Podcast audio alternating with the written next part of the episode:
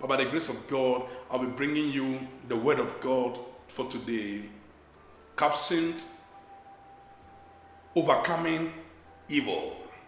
Hallelujah. Overcoming evil. Why do we have to overcome evil? How do we overcome evil? And what does God want you and me to learn? We'll go quickly into the scriptures, and I believe God will talk to you and me. Hallelujah. All right. Kindly turn your Bibles with me to Romans chapter 12. Romans chapter 12. Let me read from verses 17 through 21. Romans 12, 17 through 21. From the King James Version of the Bible, I read. First, he says, Recompense to no man evil for evil. That's a powerful statement. And it's a sharp contrast to what used to be the practice under the old covenant. Under the old covenant, under the law of Moses, it was eye for eye, tooth for tooth, evil for evil. So you kill somebody and then you are killed. And man was helpless under the law. Thank God we the Gentiles never live under the law because I wonder how many of us could have or would have survived. But in the New Testament, after Jesus Christ went to the cross and he met all the demands of justice in his body, remember, Jesus himself lived under the law and he fulfilled all the demands of the law and all the demands of justice. The only person, the only human personality who lived on the earth and could fulfill all the requirements of the law was Jesus Christ himself. No one else could. And so when he died, the Bible says he nailed the law of Moses to the cross. He abolished the law. And now he has written on the tablets of our hearts the new law. It is called the law of the Spirit of life in Christ Jesus. This is a new law, it's a new covenant. Please take note, we are living under a new dispensation, not the dispensation of the law. When you read the old covenant, particularly the, the five books of Moses Genesis, Exodus, Leviticus, Numbers, and Deuteronomy you can learn a lot from these books. You can learn a lot from all the requirements of the law, but we are not supposed to live by the law in Christ Jesus. Jesus Christ wants us to. Bible says all the promises of, of all the things that were written aforetime were written for our learning.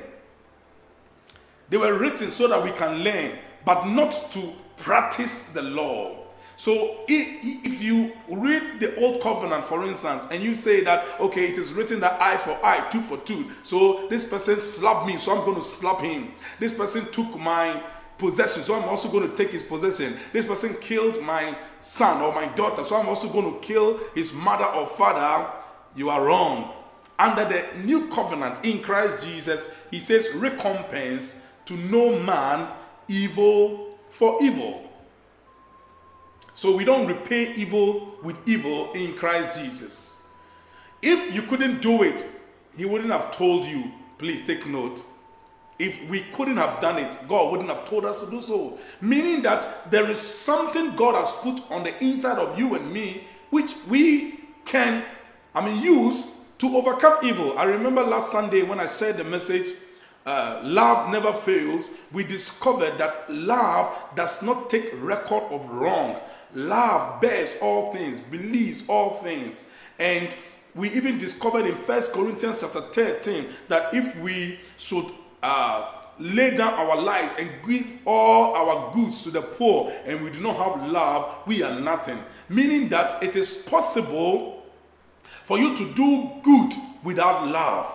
But we have been given the love of God. According to Romans chapter 5, verse 5, he says, The love of Christ is shed abroad in our hearts by the Holy Spirit who was given to us. And in, in Galatians chapter 5, he talks about the fruit of the Spirit is love, joy, peace, and what have you. So there is love on the inside of you to begin with. unless you are not a child of God. If you are not a child of God, you don't have what it takes to do what he tells us in Romans chapter 12 verse 17. But if you're a child of God and you are born again, you have something in you. You at least remember that God showed you love. God demonstrates his own love towards us in that while we were still sinners, Christ died for us. And so you have what it takes to recompense to no man evil for evil. In other words, you can face evil from men. But he wants you and me to overcome evil. So he tells you to overcome evil, recompense no man evil for evil. Then he tells us, provide of provide things, rather, honest in the sight of all men. Provide things honest in the sight of all, all men. Meaning that he wants us to walk in honesty. He wants us to walk in sincerity. He wants us to be sincere about our doings in the things of God, in our relationship with others. He wants us to be sincere. Hallelujah. Provide things honest in the sight of all men. Then verse 18 says, If it be possible, if it be possible, as much as lies in you, permit me to take some water. I have some itchy throat since last week, but God is faithful. Hallelujah. If it be possible, as much as lies in you, live peaceably with all men. Is it possible? Yes. He's telling you that there's something in you that can make you live peaceably with all men. It doesn't even depend on the other one at the other end, it depends on you. He says, as if it be possible, as much as lies in you. He is telling you there is something in you that can make you a peacemaker. There is something in you that can make you give good to others when they even do you evil. I know there are some times where it is not possible, but rarely is the case. If it is possible, as much as lies in you, Live peaceably with all men, if it be possible. If it be possible. The question is Is it possible with you? If it is not possible, you will know that this one, I have done all that I should. We will find from the scriptures that there are instances where, well, you have done your part. You have exhausted all the possibilities and it cannot work. Then you just leave it for God. But he says, if it be possible, as much as lies in you, live peaceably with all men. Then verse 19, it says, Dearly beloved. Oh, see how he addresses us. Dearly beloved, avenge not yourselves. In other words, don't take revenge into your own hands, but rather give place unto wrath. When you think that what you're going to do will, will take revenge or it will compensate for evil done to you, God says that you haven't seen anything yet. You give place to wrath. In other words, let God's wrath handle the matter. For the wrath of man does not work the righteousness of God. That's what the Bible says. Man's wrath does not work the righteousness of God. But God's wrath can, God is the only one who can exhibit his wrath and still do it in righteousness. Oftentimes, in our anger, we mess up, we sin. So he says, Dearly beloved, avenge not yourselves, but rather give place unto wrath. Then he gave the reason, for it is written, Vengeance is mine, I will repay, says the Lord. Vengeance is not mine, it's not yours, it is the Lord's. It is written, Apostle Paul is quoting a quote in the Old Covenant. It is written, Vengeance is mine. Child of God, vengeance is the Lord's. I don't know who has done you evil, but God wants you to overcome that evil. I don't know who has meted out evil to you after you did good to that individual. God says that don't take vengeance into your own hands. Don't take revenge into your own hands. Don't recompense evil for evil. It is written, Vengeance is mine, I, not you and I, I will repay, says the Lord. Let God do his own thing.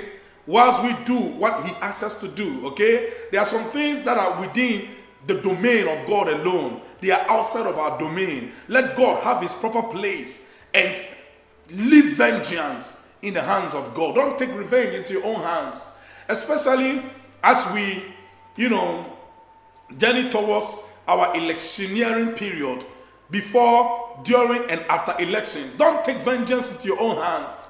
There will be some mighty falls. Okay? There will be some people that will fall and some people will rise. When you rise whilst others are falling, don't take vengeance into your own hands. You will see people who you you know who used to be at the top coming down and others climbing up. Don't take vengeance into your own hands when you climb up there. That's what God is telling you and me. It is written, Vengeance is mine, I will repay, says the Lord. Verse 20. Therefore, if your enemy is hungry,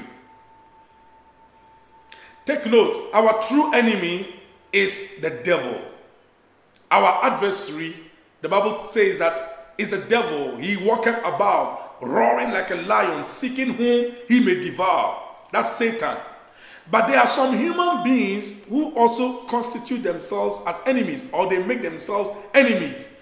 Don't be an enemy to such people, but they have made themselves enemies to you. You can so overcome their evil. And that is what God is showing you and me today. Therefore, if your enemy, he didn't even say your neighbor, he didn't even say your friend, he didn't even say your family relation, your enemy. If your enemy is hungry, feed him. Wow! I don't know how many of us can do that. I said, I don't know how many of us can do that. But if we couldn't, God wouldn't have told us. He is telling you and me that your capacity, you see, many times we function below our capacity. We only know how to do good to those who do us good. We only know how to show love to those who show us love. But God is telling you and me that He has put something on the inside of us that makes us have the ability to do good even to those who show us evil, those who have made themselves or constituted themselves as enemies. So look on the inside. That is why He says, if it be possible, as much as lies in you. This morning, let the word of God search you on the inside so you can find a certain virtue you have not utilized or you have underutilized. There's a certain capacity on the inside of you and me that God wants us to awaken so we can utilize. He says that if your enemy is hungry, feed him, meaning you have the capacity, you have the ability, you have the know how. It's there. Only that we have not utilized it, but it is there. And that is why God can judge you and me because if he if we couldn't do it, he wouldn't have told us. Okay? If we couldn't do it, he wouldn't have told us. If it he says that therefore if your enemy is hungry, feed him. And if he is thirsty, give him drink. Oh my my my. I, I remember when Jesus said, I test. Come on, the Savior the one who created the heavens and the earth. Do you know what they gave him? They gave him vinegar. Vinegar. As bitter as vinegar is, they, they, they took a sponge. They didn't even take a cup, they took a sponge and dip it in vinegar and plunge it on his mouth. Drink it. The man said, I'm thirsty. Can vinegar satisfy thirst? That is what you and I did to the Savior. The one who came to ransom us from evil. So he tells you that, look, this is what you did to me. You may say, well, I wasn't there, but we did it because we were all in Adam. The Adamic race that did what they did to Jesus, if we were around, we would have even done worse. I'm telling you, we would have done worse. So we did it. When the Savior was thirsty, we gave him vinegar. But now he tells you and me, if your enemy is hungry, give him food to eat. If he's thirsty, give him drink. It could be water, it could be something that is sweet Give. How difficult it is for the human self to accommodate and to appreciate such revelation. But that is the New Testament life, child of God. For in so doing, thou shalt heap coals of fire on his head. For what reason? You will find out why. It is not heaping coals of fire on the head of that enemy, the human enemy, to punish the person. But you will discover in subsequent verses of scripture that we will read that actually God wants us to do this because He wants us to take His place and behave like He would have done if He were around. What is God seeking from men? That is the bottom line. Why is God even asking you and me to even overcome evil in the first place? If it was just about you and me, then we could have done our own thing. But we not we do not live for ourselves, we live for Christ. Apostle Paul said that for to me to live is Christ and to die is gain. So if we're going to live for the one who died for us, there is something he wants to achieve and he is not around. We are in his stead and he tells us to occupy till he comes. So whilst occupying in his stead, there are some things he would want you and I to do. Though it may not seem pleasant, but for his sake and for his name's sake, if we can and if it is possible, we should give ourselves to these things and you'll be amazed how we will be used by God to achieve his ultimate purpose and goal. Child of God, it's not about you and me, oh. it's about God Almighty, whose aim is to seek the repentance of all men. I will show you the scripture. God seeks that men will repent. And so he wants you and me to do good for a reason. So he says, if your enemy is hungry, feed him. If he is thirsty, give him drink. For in so doing, you shall heap coals of fire on the person's head. Not to, as a form of punishment, but as a form of bringing that person to the place of awareness that, oh, I did evil to so and so, see how he has repaid me with good. And out of that shame, out of that remorse, out of that brokenness and awareness, that person may come to repentance. Because that's what God is looking for. So he says, if, For in so doing, thou shalt heap coals of fire on his head. Be not overcome of evil. What does that mean? In other words, don't let evil overpower you. Don't let that evil eat you up so much that now you are also looking for a way to revenge, to retaliate. Be not overcome of evil, meaning that we have what it takes to tame evil, not to let evil overpower us. Probably you were despised. Probably your good was returned with evil. Probably your good intentions were misconstrued, misinterpreted. And then you were bashed in the face, spat in the face. Whatever anybody does to us, child of God, Jesus also went through the same. Don't you remember we spat in his face? Yes, we did. We hit him on the head and blind blindfolded him and says, Prophesy, who hit you?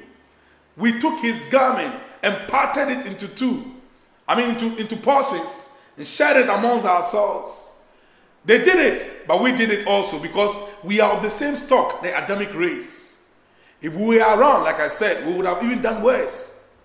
So, all these things we did to the Savior, that is why He tells you and me that look, He has paid the price.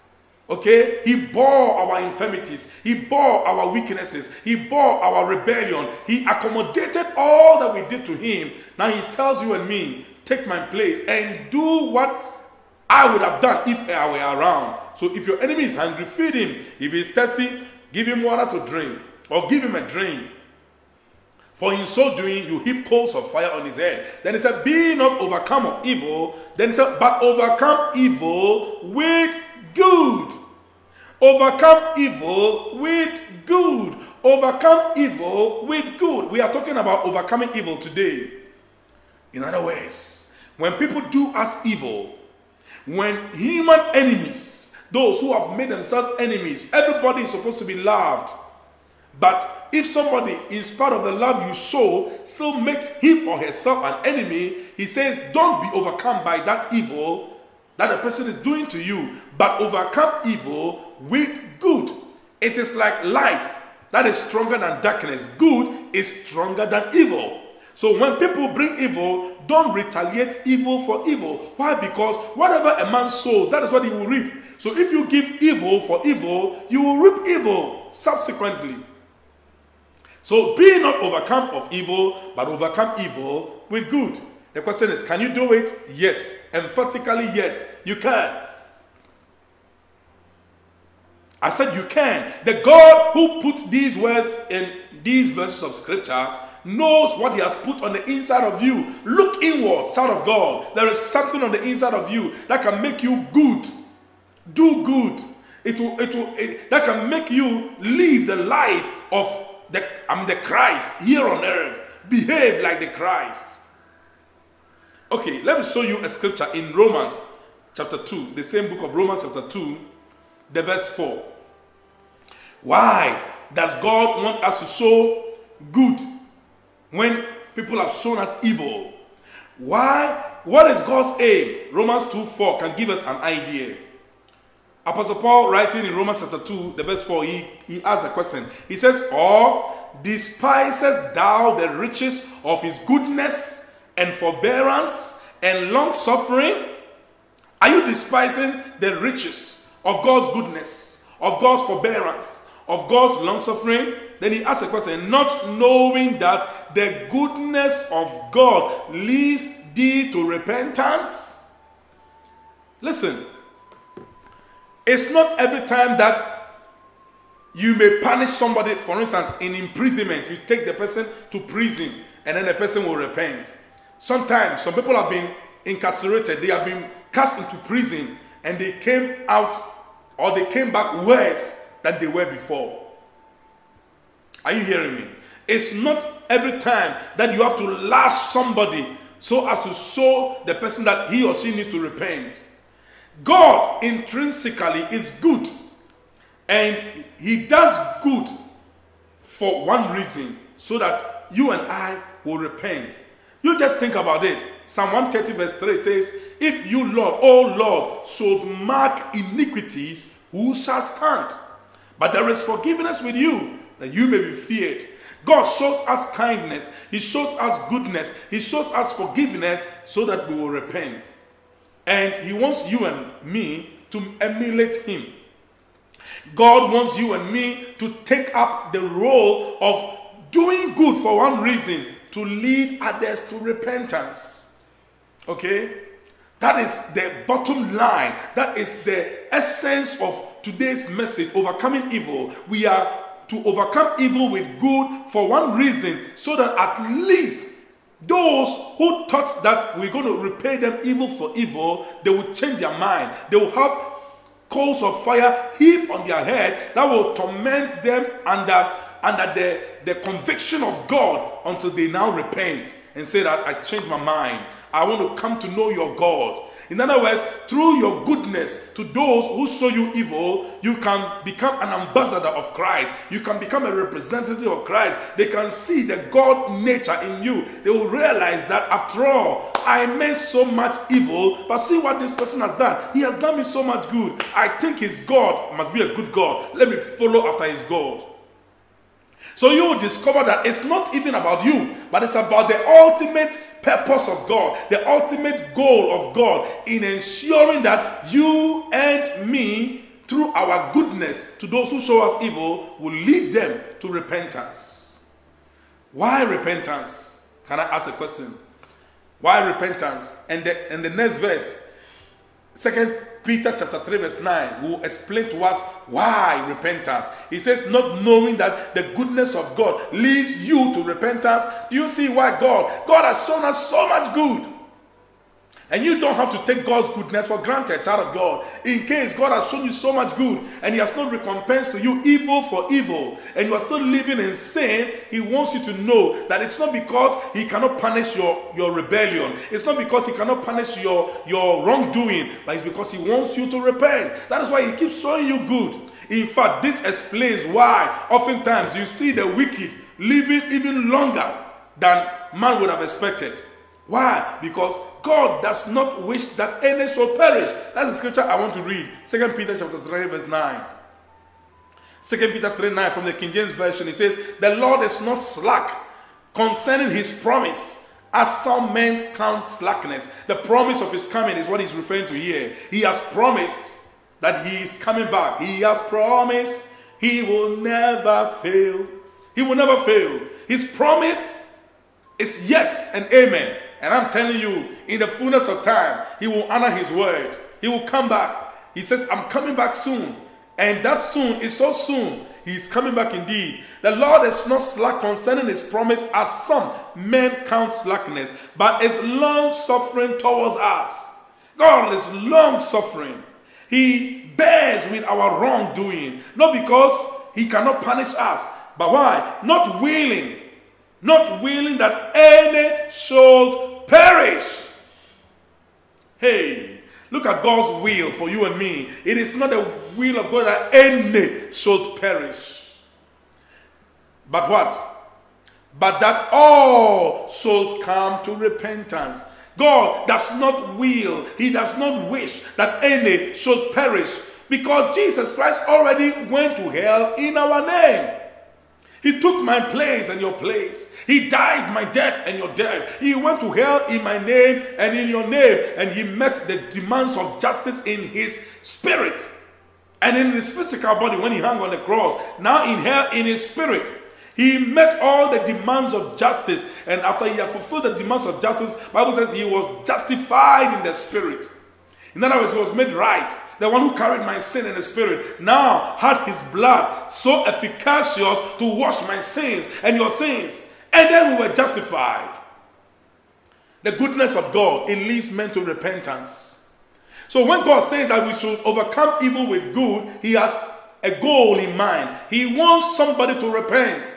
He wants somebody to change his or her mind. Maybe they have a very warped mentality about God Almighty. Maybe they think as God, I mean, they think about God as wicked, as, you know, not, not forgiving, as one who is so slow that he does not even answer speedily. They have a certain you know, ideology and philosophy about God. But you and I are God's representative. So he says that for the sake of his name, for the sake of others who may not have access to the Bible you and I read, let them read you. You are the epistle of God. So when they do you evil, show them good. So that through your goodness, you will lead them to repentance. Because in doing so, you are heaping coals of fire on their head. And that coals of fire is not a form of punishment, it's a form of saying that, see, I love you in spite of your hatred for me. I love you in spite of your indifference towards me. I love you. I'm so committed to your well being, regardless of how you treat me. And that goodness, for all you know, can lead that individual to repent. May God achieve his aim through you and me. That is why he says, overcome evil so, not willing that any should perish, but that all should come to repentance. That's God's wish. He does not wish that any should perish. He wants men, according to 1 Timothy chapter 2, verse 4, he said that for this is good and acceptable in the sight of God our Savior, who will have all men to be saved and to come to the knowledge of the truth. God wants all men to be saved. He does not will that any should perish. He wants all men to be saved. Why don't we make God's will our will? Why don't we make God's wish our wish? Why don't we make God's dream our dream? That is why we are representing Him. Our work with God is to train us to come to the place where we now make God's wish our wish. We think like God. We talk like God. We do as God would have done. May God give you and me the grace in the name of Jesus Christ that we will also come to the place, not willing that any should perish, but that all should come to repentance. And because you are seeking the repentance of that brother, of that sister who has made him or herself an enemy, when they do you evil, don't recompense evil for evil. On the contrary, don't be overcome of evil, but overcome evil with good. Hallelujah. All right. Let me read the last set of scripture and then we can pray. Galatians chapter 6, verse 9 and 10. Galatians 6, verse 9 and 10. You see, all that I've said, I know that there will certainly be exceptions. Okay? There will certainly be certain individuals the Bible describes as wicked and unreasonable men. People who have sold themselves to Satan. They have sold their souls to Satan. There are people who are witches by default. In other words, they were they inherited the witchcraft. Somebody put witchcraft probably through their food or through their water, or when they were bathing them at birth, then they planted the witchcraft. That's Africa for you, I'm telling you. There are people who are avowed witches also. There are those who know they are witches or wizards. They are into evil deeds and they have sold their souls to Satan. Such people, okay, no matter what good you show them, they may not repent. However, God still wants us to show good anyway. I remember Apostle Paul met a kind like that. He calls him Alexander the coppersmith. Not Alexander the Owani. He's a good man. But Alexander the coppersmith did Apostle Paul so much evil to the extent that he opened his mouth and said that the Lord recompense unto him. Oh my God. I can imagine. This is where some people pick, you know, inspiration and then they begin to say fire for fire, eye for eye. I can understand. There are people like that who are evil. They have sold themselves to evil. They have become deputy devils. DD, okay? Deputy devils, and they can do evil without remorse. There are people like that. However, that is why he says that do not take vengeance into your own hands. It is not within your purview, your domain, to now take responsibility to do evil for evil. Okay, what about a man like Apostle Paul, who was doing havoc to the church? He was so injurious to the church. He was he had even I mean received letters eh, and was on his way to Damascus to arrest the saints who were of the way. They called them the people of the way. And to Apostle Paul in those days, if you were not of the Jewish stock and you were not of the Jewish faith, you were wrong. And so he had the authority and the mandate to arrest all such people, the saints, and kill them. And in fact, he managed to supervise the killing of the first martyr, that is uh, Stephen, the first martyr, who preached and under conviction, the Bible says that they couldn't, you know, take his word any longer, so they shut their ears and ran towards him and took stones and took him outside of the city and stoned him until he died. Now, whilst they were stoning Stephen, the first martyr, the Bible says that Apostle Paul, then he was called Saul. His name Saul is a Hebrew name because he was a Hebrew. But because God was sending him to the Gentiles, he had to give him a Gentile name or a name that the Gentiles could associate with. So he named him Paul, which is the, um, the Gentile equivalent, the Greek equivalent of the Hebrew name Saul. Are you there? All right. So, Saul or Paul the apostle at that time was supervising the death of Stephen.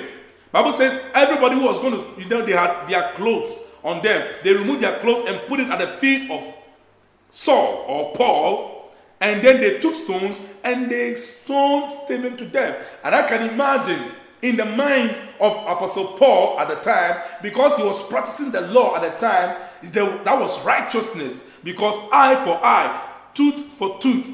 If you blaspheme against the name of the Lord, you suffer death. And to, to, to, to Apostle Paul at the time, who was then called Saul, and to all the Jews who stoned Stephen to death, Stephen had become blasphemous. So they were right in the eyes of the Jewish law to take vengeance into their own hands according to the law of Moses and stone Stephen to death. But in Christ Jesus, he says, Don't take vengeance into your own hands. Recompense to no man evil for evil. No, don't do that. For it is written, Vengeance is mine, I will repay, says the Lord. I will repay. Let God do his own and do your own. What is he asking you and me to do? Don't be overcome of evil, but overcome evil with good. Okay, so he said, I have done all that I should. Let's read the last set of scripture. I have done all that I could, but this person is not changing. Just leave it to God.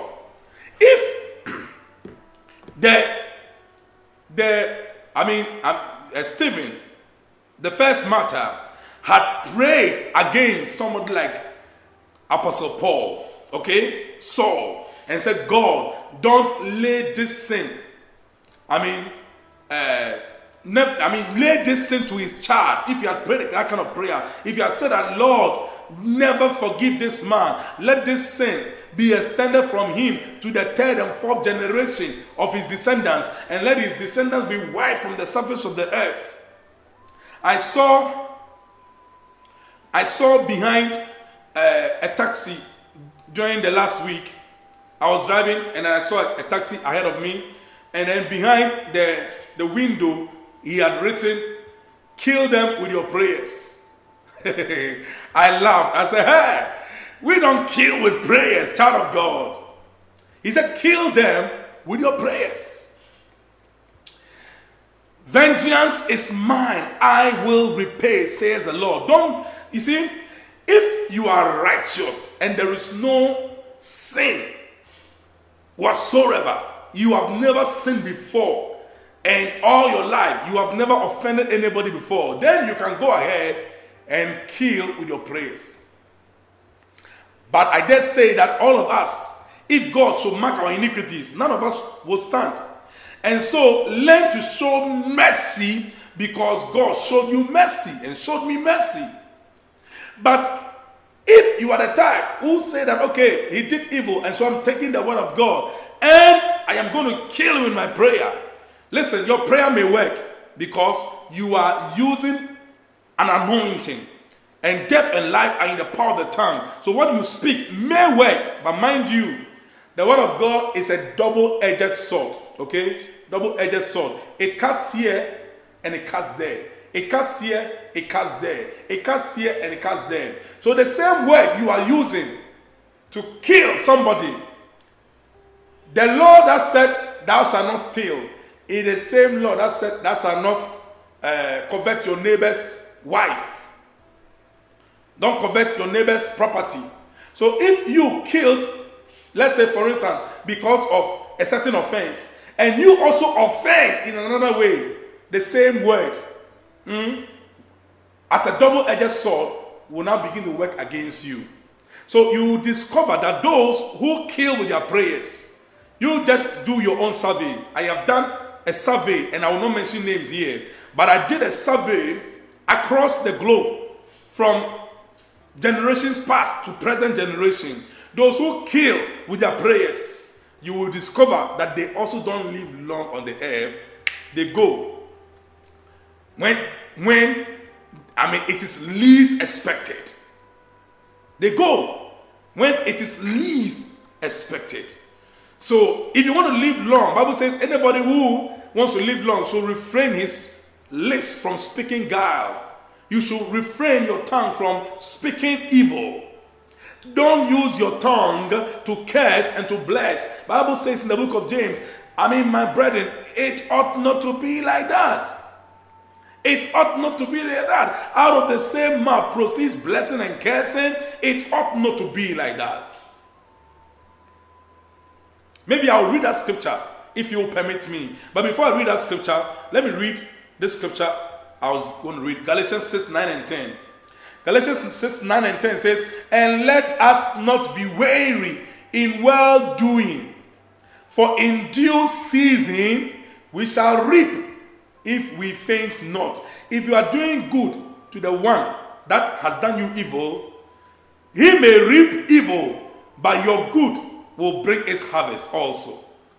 Yeah, that's God for you. Let us not be weary in well doing, in doing well, in doing good. For in due season, there is always a due season, we shall reap. If we faint not, we shall reap. Verse 10 says, As we have therefore opportunity. Oh, I like that. I know sometimes the opportunity is not there. But if you do have the opportunity, he says, Let us do good, first and foremost, to all men, including that enemy, child of God. Including that enemy. Let us do good to all men. Then he clarified it further. He said, Especially unto them who are of the household of faith.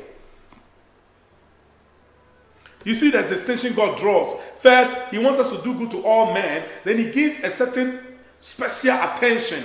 In other words, the first people we are supposed to show good to are those who are of the household of faith.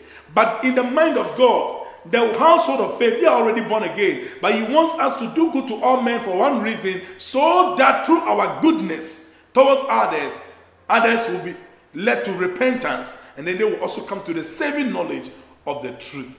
Hallelujah. I said, Hallelujah. God loves you and me, child of God. I was going to bring a scripture. Let me bring that scripture, if you permit me, and then I can round up my message today. Out of the same mouth proceeds evil and good. He says it ought not to be like that. Mm.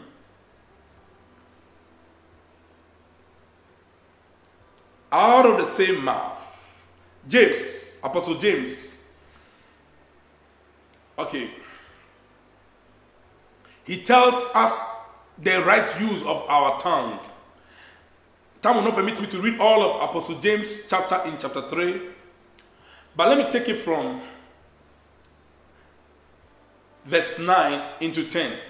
Therewith, he's talking about the tongue. He says, Therewith bless we God, even the Father, and therewith curse we men who are made after the similitude of God. In other words, they are made in the image and likeness of God. Verse 10, it says, Out of the same mouth proceeds blessing and cursing. My brethren, these things ought not so to be. Oh, I like it. The New Testament has changed the whole thing. Child of God, are you learning from Christ? He says, My brethren, it ought not to be like that. Don't use your tongue to be cursing a human being and using the same tongue to blessing Almighty God. Vengeance is the Lord's. Leave it for God. Leave it for God. Leave it for God. Don't take vengeance into your own hands. I said, those who live by the sword, they die by the sword. Those who who kill with their prayer. In case you were brought up from that kind of environment where you kill people with your prayer, it may work. Because death and life are in the power of the tongue and those who love it shall eat the fruit thereof. So as you are using death, mind you, the word of God that is proceeding out of your mouth, okay, is a double-edged sword. One day, the same word will find offense in you or with you and may also judge you. And at that time, because you did not show mercy, you may not receive mercy. I pray in the name of the Lord Jesus Christ, as I bring my message to a close, that God Almighty will help us to appreciate the season that we have found ourselves in. What is God teaching you and me? Maybe when I run up all that I've been sharing this month, you appreciate the message. First, I spoke about fear not. Then I spoke about the manifestation of the sons of God. And then I spoke about, last week, I spoke about uh, love never fails. And now God is telling you and me, overcome evil. Next week, He wants me to bring a message caption, a lifestyle or a life that pleases God. Let me put it that way a life that pleases God. What is that life that pleases God? We will find out. Hallelujah. I believe that the ultimate goal of our Christian walk is so that we will please God. And so we'll run up everything this month, five solid Sundays, by sharing in next week's message a life that pleases God. Don't miss out next week as well, 10 a.m. to 12 noon GMT and I believe my life and your life will never be the same again. But before we run up today's message, you want to lift up your voice and pray and say, God, I have searched my heart and I've discovered that I have repaid evil for evil. I have imagined evil towards this brother, towards this sister. I have not wished this brother or this sister well. Instead of blessing, I have cursed. I ask for forgiveness. I ask for pardon.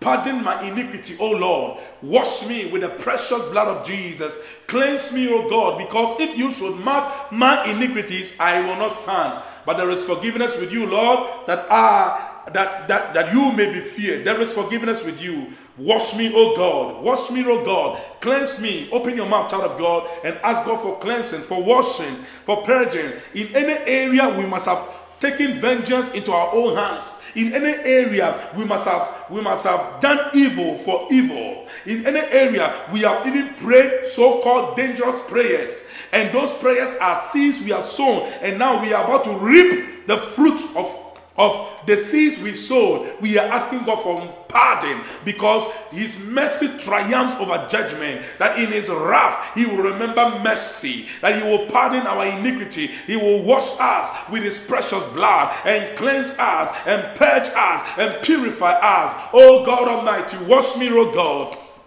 Cleanse me, O God. Purify my heart, O God. Make me whole again. Make me whole again. Let me serve you in spirit and in truth, O God. In the name of the Lord Jesus Christ.